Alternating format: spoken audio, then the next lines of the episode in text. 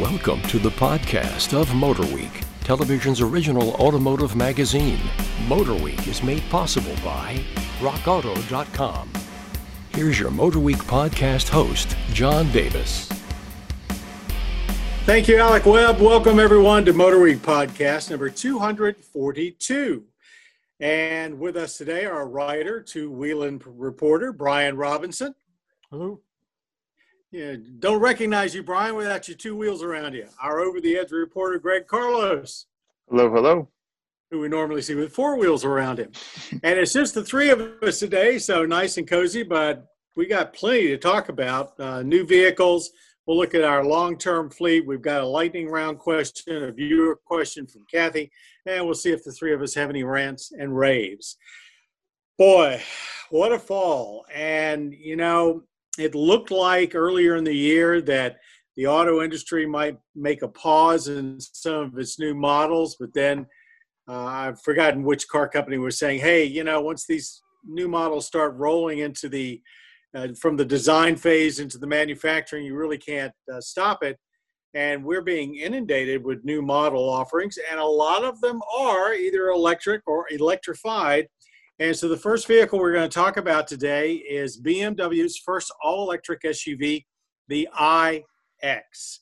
And if there was ever something that looked like it was a true Tesla fighter, and even in some ways in the Tesla mold, I think it's the iX, especially the interior. What do you two think about it? 300-mile range, that seems pretty competitive. Yeah, it's a striking design on the outside, and it's roughly the dimensions of an X5, but it's not the X5 platform. It's an all-new platform, which, I mean, is a huge deal for BMW. As you mentioned, it's their first all-electric SUV, and that is a super hot segment. I mean, SUV, right. Gasoline, or EV, I mean, that's what people want. Yeah, over 300 miles of range, and that's estimated on the EPA, based on the EPA certification process, not the European cycle. And it'll be more in Europe. Right, right. It'll be more, yeah. So. Yeah. They didn't say battery size yet, but we do know that it'll charge 75 miles, so about 5 to 80% in roughly 10 minutes. DC fast charger, 500 horsepower, and should be here in 2022. And this is the production version. It's not even a concept, and it looks pretty darn good. Yeah, it looks legit. Certainly will compete with the e-tron and the e-pace and all of those. It's got more range than the e-tron. I like the looks of it, oddly enough. It looks similar to the i3 in some ways, the back of it, like it merged with the X5. The range is right there with everything else. The interior is pretty spectacular. It's got the same kind of eco fabric and wood and all sustainably sourced materials like the i3 did. And it looks like there's a ton of space in there. All-wheel drive with the twin motor setup. So it looks like it should be pretty competitive. It still has the big kidney grill, which they don't need. Speaking of that, they don't need. Well, they kind of. Well, but it actually looks good. Well, I'm not sure I'd go that far, but yeah. They actually incorporated all the sensors, and there's a whole like multiple paragraph thing in the press kit about everything they integrated into the grills, just because they knew everyone would be like, "Well, why did you have the grills on there?" But I mean, it's a BMW. Well, we've seen that new upright in your face twin kidney grill on a couple of models now, and we haven't really particularly cared for it. But I don't know what they did on the iX. It actually looks like, I don't know if it belongs there or more fitting, maybe because it's an SUV. But that interior with those twin screens almost all the way across the instrument cluster, yet still looking expensive, something I don't think, you know, the minimalist idea and the Tesla necessarily does. Like you said, it's pretty spectacular. So what about the interior for you, Brian? You're usually a contrarian. Oh, I'm not. Wow, okay. You're going to label me. All right. You are. I know you're using labels, but no, I'm the one. Well, if it fits. I love the interior of it. I love the i3, the way they had all those fabrics and I think bamboo they had in there. I'm not sure how far they'll go with that kind of stuff, but yeah, it's got one-piece seats, which is new for BMW. No headrest. and you can integrate speakers into them. I'm not sure about the hexagonal steering wheel. I mean, we've got basically that in the new Corvette, and I wasn't a fan of that there either. But I think it looks pretty great. Yeah, so I'm looking at the interior right now because I'm trying to describe to just our listeners. It's we should do that because we can't forget there's no pictures here. Yeah, the steering wheel compared to the Corvette, Brian, I feel like is a little bit taller. Like the Corvette was like very flattened, which I also didn't like. I think it looks a little bit better here, but I like so the center console was like kind of like a floating thing that juts out heading toward the center screen, but it actually doesn't connect up to the dash. It doesn't look like, which is pretty cool because you can kind of, I mean, you could theoretically just throw something from the driver's side to the passenger side, and there's no tunnel to get in the way. And you've got this wide screen, which is actually a flat screen for the instrument cluster and your infotainment screen together in one rectangular piece sitting above, almost like a big screen TV sits at home, the actual IP, and above very clear and substantial vents, which, you know, Tesla has often been criticized because their vents are too small. You still got iDrive, it looks like, on that console you were talking about. But I think it's a nice looking place that you would – it looks futuristic. I don't know what else to say except all the concepts we've seen, this looks like, you know, what they have been promising but not quite delivered. I feel like we're going in reverse of what we were saying a few years ago when we wanted all of our EVs to look like normal road-going cars that we've seen for decades. Now we're like, now I want it to be more futuristic again. And I mean, I don't think that's a bad thing because we're seeing with Tesla and now BMW, Audi, they're all kind of pushing the envelope again. And, you know, now I'm back to thinking, yeah, all of our cars should look futuristic. Well, the future is, you know, what future is now here, but I think clearly they're looking at what the upper crust buyer wants, and they've been buying Teslas and they want a piece of that market. I mean, it's like, if you can't fight them, join them. Yeah. Or I think you can't beat them, join them. I think the BMW, it's futuristic and it's a little bit different, but it's not crazy different and crazy weird. Yeah. So, I mean, there's a limit there. We want it a little different. We just don't want it like unlike anything we've ever seen before. Which, you know, if you want to use that for a transition to the next car, that's fine too. Well, that is a great transition. So let's look at something a little bit more normal and, frankly, a whole lot more probably affordable. The 2020 Hyundai Tucson that was unveiled just a few days before we did this podcast. My first reaction was bolder, much more interesting looking. I imagine it probably drives like a bigger vehicle. It looks like a nice step up, nothing terribly radical, but lots of different choices of powertrains, you know, hybrid, plug-in. Yeah. So what do you think? Going back to the whole futuristic interior thing, they've kind of gone to the next step again.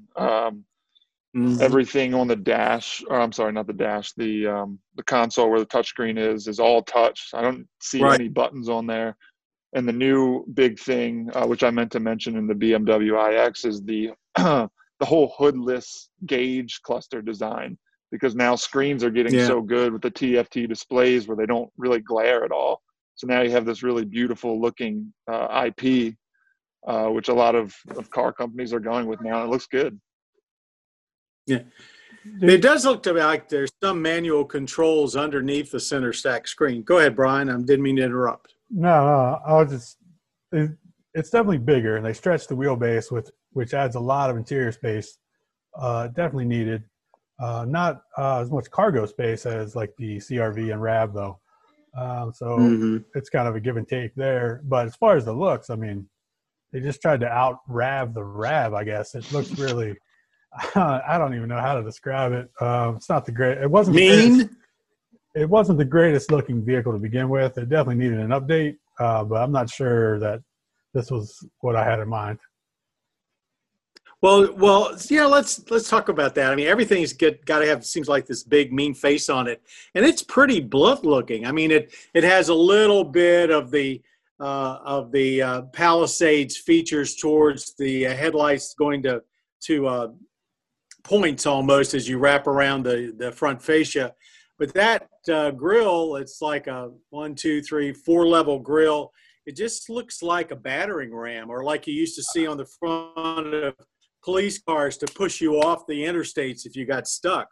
It looks pretty brutish. I don't even mind the front so much. It's the side. There's just so many angles going on, and the fenders like bulge way out. There's like fake rivets or some kind of machine looking things in the fenders. I don't know. It looks like a little much for me. It looks like the old style 1930s fender flares that come back from the wheel well arches towards the center of the door, but in front. And then, like you said, these really, almost like, what do you call it when you anyway, bulging rear fenders that look just strange. And it's got to take some interior room, you would think. So it definitely was done for style. Well, people will have to, I think it's going to be a very polarizing looking vehicle. Yeah. Before we beat it to death, I was just going to say the powertrain. No, I don't think we're beating it to death. It's different. No, well, yeah. I mean, something less subjective, I guess, is what I'm going for, is the powertrains. They have the 2.5 liter, which I assume would be the standard. And then you have the 1.6 turbo, which will actually be, I think they have two versions of it. One will be a high output for the plug-in hybrid version, which will get 28 miles of EV range with a bigger battery. But just the regular hybrid, no plug-in, 226 total horsepower, and they're saying 500 miles of total range, which, I mean, again, you're not going to be getting EV range because this is just the standard hybrid. But, again, being able to offer multiple powertrains, it's always a good thing. Yeah. I think competitive with the rest of the segment. But of all segments, I think this one is the one they needed to try the hardest in. Like almost every segment, Hyundai's very competitive in. This one, the Tucson's just not there with the RAV and the CRV, but hopefully this will change it. I know all that space inside will help a lot. Well, this has basically been the bottom of their line, and it drove like it barely had a suspension on it, and then they redid it and got better. And, as we've watched Hyundai products, they keep consistently improving. So I think you're right. I mean, we haven't had a chance to drive it yet, of course, but it's probably going to turn out to be much more than just a one step up, but probably a couple. We'll see. Very interesting vehicle. And like we said, they keep on coming. Let's take something we don't do very often on the podcast, and we're going to kind of pause from stuff that's so new, we barely even seen it, to our long-term vehicles, which we use every day for crew and on the weekends for our personal use. Let's start with over on the Kia side of the Hyundai-Kia relationship. The Kia Seltos, it's actually our newest long-termer. Been a surprising vehicle, I think, in some ways. What do you guys think? I've had it for about 2 weeks now. I've been driving it a lot, so I've gotten used to it. And I it took some getting used to, especially with the powertrain, because the engine, we have the 1.6 turbo with a 7-speed dual clutch. The engine is willing. I mean, that thing gets up and goes. As my dog walks in behind frame, it's the transmission that kind of gets a little bit tripped up sometimes. It seemed like when you're coming, when you're slowing down and then have to pick back speed back up again, sometimes it just doesn't quite engage. And it's more often that it's fine than it isn't, but I do think it is something to note. And fuel economy right now, as of our last test, was 28 miles per gallon, which is pretty good. I don't think it's great, but it's pretty good. Yeah, I spent a couple weeks on it a while back. It's pretty roomy in there for the exterior size, I thought, and it drives pretty decent for a small utility. Yeah, I fit a whole bathroom vanity in there, so that says a lot. A double sinker? No, just a single 24 inch. Just a single, okay. Yeah. The other small utility that we've had in our fleet for quite a while now, which has always surprised me on how well it drives on the highway, is the 2020 Fiat 500X. A lot of people, you know, this is actually was Fiat's very first SUV. And I know I walked up to it thinking, well, it's, you know, what do we have here? And I came away very impressed that despite sort of looking semi-rugged, that it drove really like a nice, small, European-tuned sedan, and found it quite pleasurable on long trips. I haven't driven it in a few weeks, but overall, a very big surprise and very different from its counterpart over a Jeep, I think. What about you? Yeah, I've spent a lot of time in that one lately. I go back and forth on it. I kind of don't want to like it, but the more time I spend in it, I do like it, if that makes any sense.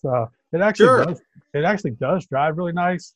And just that bright blue color, and it's got the dash is body color, that bright blue. It's just kind of a happy car. It just kind of makes you happy when you drive it. That's a good way to put it, you know, when you think about it. The only frustrating thing is the throttle sometimes with that little turbo. It's like an on-off switch sometimes. Sometimes it, you know, it gives you a little more than what you're expecting, which is not always a bad thing, but I like it. Anything there, Greg?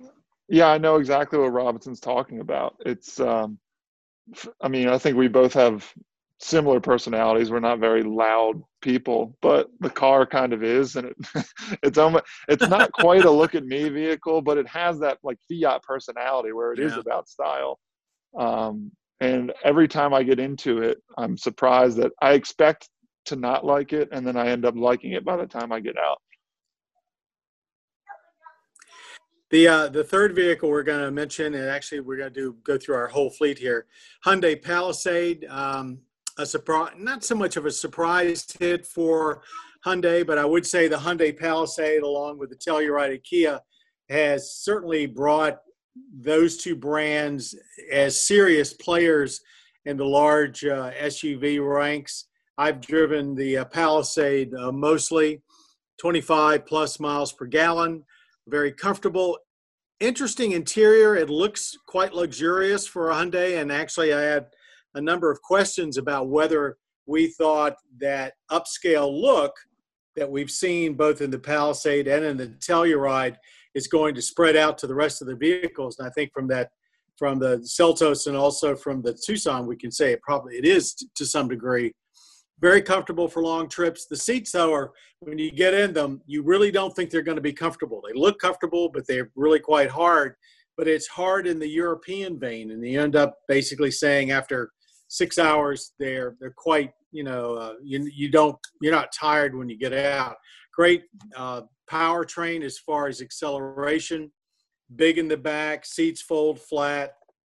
Really looking at it versus Highlander and Pilot, it's a 100% competitive vehicle. And I know most of you folks and a lot of other journalists seem to prefer the U.S.-made Telluride to the imported Palisade, but that, I guess, saying back and forth between the two of them, I really don't see that much difference in ride, handling, or anything else. Although I think the Telluride is probably selling a little better, although I'm not sure of that. Yeah, I don't. Anything to comment? Yeah, so I don't have anything to add, but I do know I've seen a lot of Palisades around. They must be selling them like crazy, more than I would have expected. Yeah. Yeah, you can't go anywhere without one of them passing you. Either that or a Telluride. Another one, though, that's in our fleet that I think we'd have to all agree has been a very pleasant surprise, the 2019 Mitsubishi Outlander PHEV. It's plug-in hybrid. Again, that you talk about, Brian, not wanting necessarily to like the 500X. That was kind of the way I approached the Outlander, thinking, you know, it's overall kind of an old design, and the interior looked at. But wow, what a nice vehicle. What a really impressive vehicle to drive. Yeah, I absolutely enjoy driving it. I mean, I haven't been in a while. One of our staff members has been living in that thing since March, I think.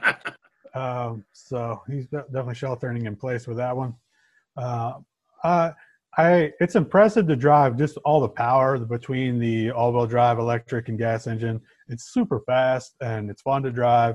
But on that same note, I don't think you get the mileage that you should be getting out of it, perhaps.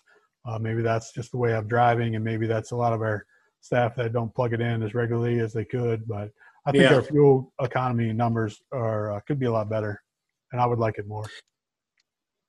I think if you had it every day as a commuting vehicle, you really would be beholden to plug it in every night and get that, what is it, 14 miles worth of EV every day out of it. Any comment, Greg? I agree on all counts. People like to kind of shame Mitsubishi and they just assume it's a bad vehicle, but it really isn't. It's comfortable first and foremost, which I did not expect at all. To the point of fuel economy, I feel like I do end up stopping more to fill up because it's not a necessarily big tank and it'll go through it pretty quickly. But again, if you're into short commutes, grocery store runs, taking kids to practices or lessons, the 14 miles of range is a big help. Most people only commute about 20 miles a day, so really they can cut your fuel economy costs down by, roughly a third. Now that, everybody's sort of, including myself, expected maybe Mitsubishi might disappear, but now that they're basically in the alliance with Nissan and Renault, they're here to stay, and they're introducing new vehicles. So vehicle has kept them relevant. And it's a good base for them to build on. And it's been a very, very good serving long-term vehicle for us. Done a lot of trips with the crews. Okay, let's move on from individual vehicles to our lightning round and to see what we each think about this particular topic that our producer, Greg Carlos, has picked out. A recent study by iccars.com. Don't you love some of these websites? Compared used car prices in October of 2019 to sales in October of 2020, and found that buyers paid on average 9.5% more this year than they did last year. The BMW 5 Series showed the biggest average increase in price, but the top 10 is dominated by, guess what, pickup trucks and even a few sports cars. What does this say about the state of the used car market, besides the fact it's pretty hot? I don't think we expected the pandemic to affect the used car market too much, because if anything, there are going to be more used cars available. I think the issue with the pickup trucks is what they said was a lot of them had to shut down production. So there was really an inventory problem with new pickups. Mm-hmm. So people who needed one went to the used car market and they're like, hey, we got them. You're going to have to pay for them. So that, I think used car prices have gone up anyway. So that wasn't necessarily pandemic related, but I do think some of it should be attributed to the COVID situation. Yeah, absolutely. It's all about the supply. Even still, new cars are in short supply at some dealers. Just had a Porsche dealer last week, and they literally have like 6 cars. They can't get anything from Germany yet since the pandemic started. So things are definitely, as far as the sports cars, things are definitely in short supply. But I believe with our local guy down the road from me, he's always had like 30, 40 cars on his lot. He's got maybe 12, 15 now, and they're in and out constantly. People are buying used cars like crazy right now. It was kind of a long question or topic anyway, but there was a lot of interesting things, like convertibles are also way up. People are buying convertibles. I was going to mention that. It's like people have got the money. They want to buy something. They're home. They're buying something fun. And all of a sudden, you're seeing a lot more convertibles, tops down on 50-degree days with the heater blowing. And I think that's also has something to do with the sports cars. And, the 5 Series historically has not maintained its value that terribly well. And the fact that it's up so much, again, and it's a wonderful car, says something about maybe people are also making some purchases that are a little more passion oriented than they would in normal times. I don't know. Well, it's also, It's a sedan too, and we've said for how many years now people aren't buying sedans. Well, apparently they're buying used BMW 5 Series. And I don't blame them. It's probably one of the, I mean, every time we've had one of the last couple of generations in, we've just raved and said it's almost the perfect automobile. So very interesting. Okay, we've got a viewer question from Kathy. And you talk about subjective. This is about a very subjective area.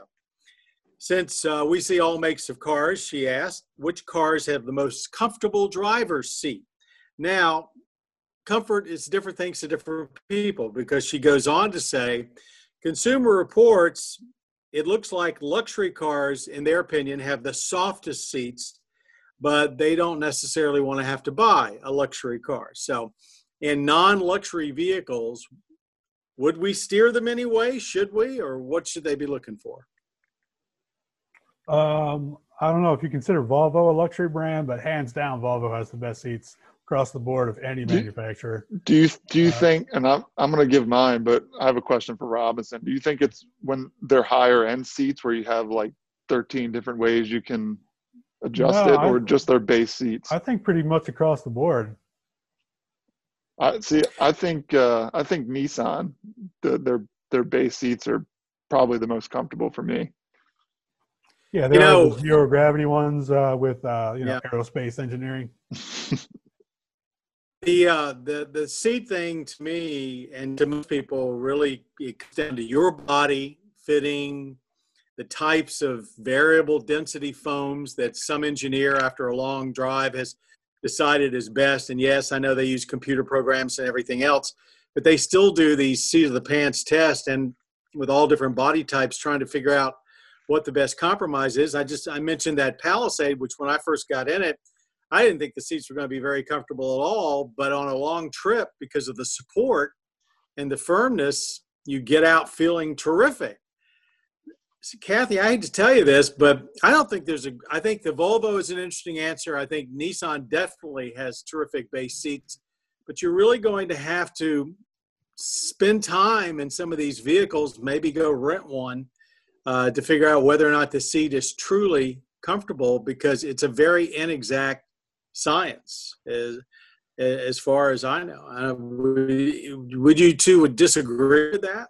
No, I would absolutely agree. There's definitely a difference between short distance comfort and long range comfort. Mm-hmm. Some of the seats, like I'm going to say GM, like in the Cadillacs and stuff like that, you sit in them, they're super comfortable when you sit in them. But then after an hour or two, like, why am I so uncomfortable? The seat, it felt so comfortable a while ago, but they're just so soft, and there's not a lot of firmness there to really support you over long drives.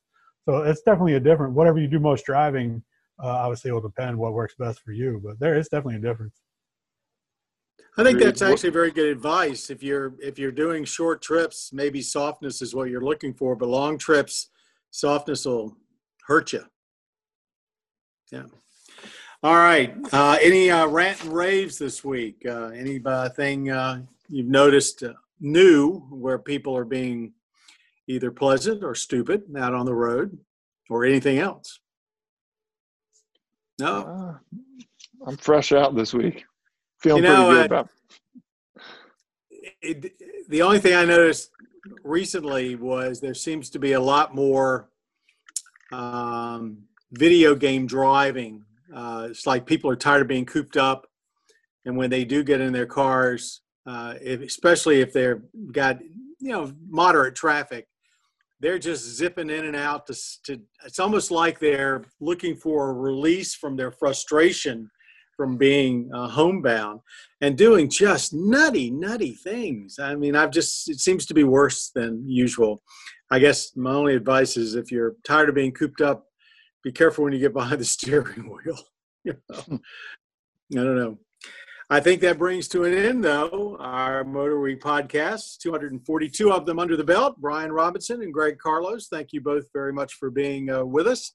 And to all of you out there, be sure to check our MotorWeek.org website and pull down up from the top the stations in your area that carry MotorWeek. Public TV needs your support. And we're very proud to be a PBS program. And we're also over on the Motor Trend Cable Network. They do a great job. You can check us out there. Our YouTube/MotorWeek website has all of our latest tests on it.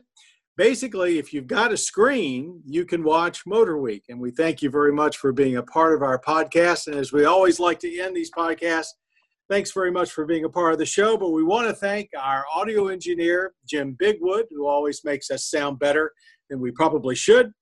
Greg's our producer, and our podcast creator, Bob Mixter, back at the at MPT. For all of us at MotorWeek, we'll see you soon, and thanks for being a part of MotorWeek. You've been listening to the podcast of MotorWeek, television's original automotive magazine. MotorWeek is made possible by rockauto.com.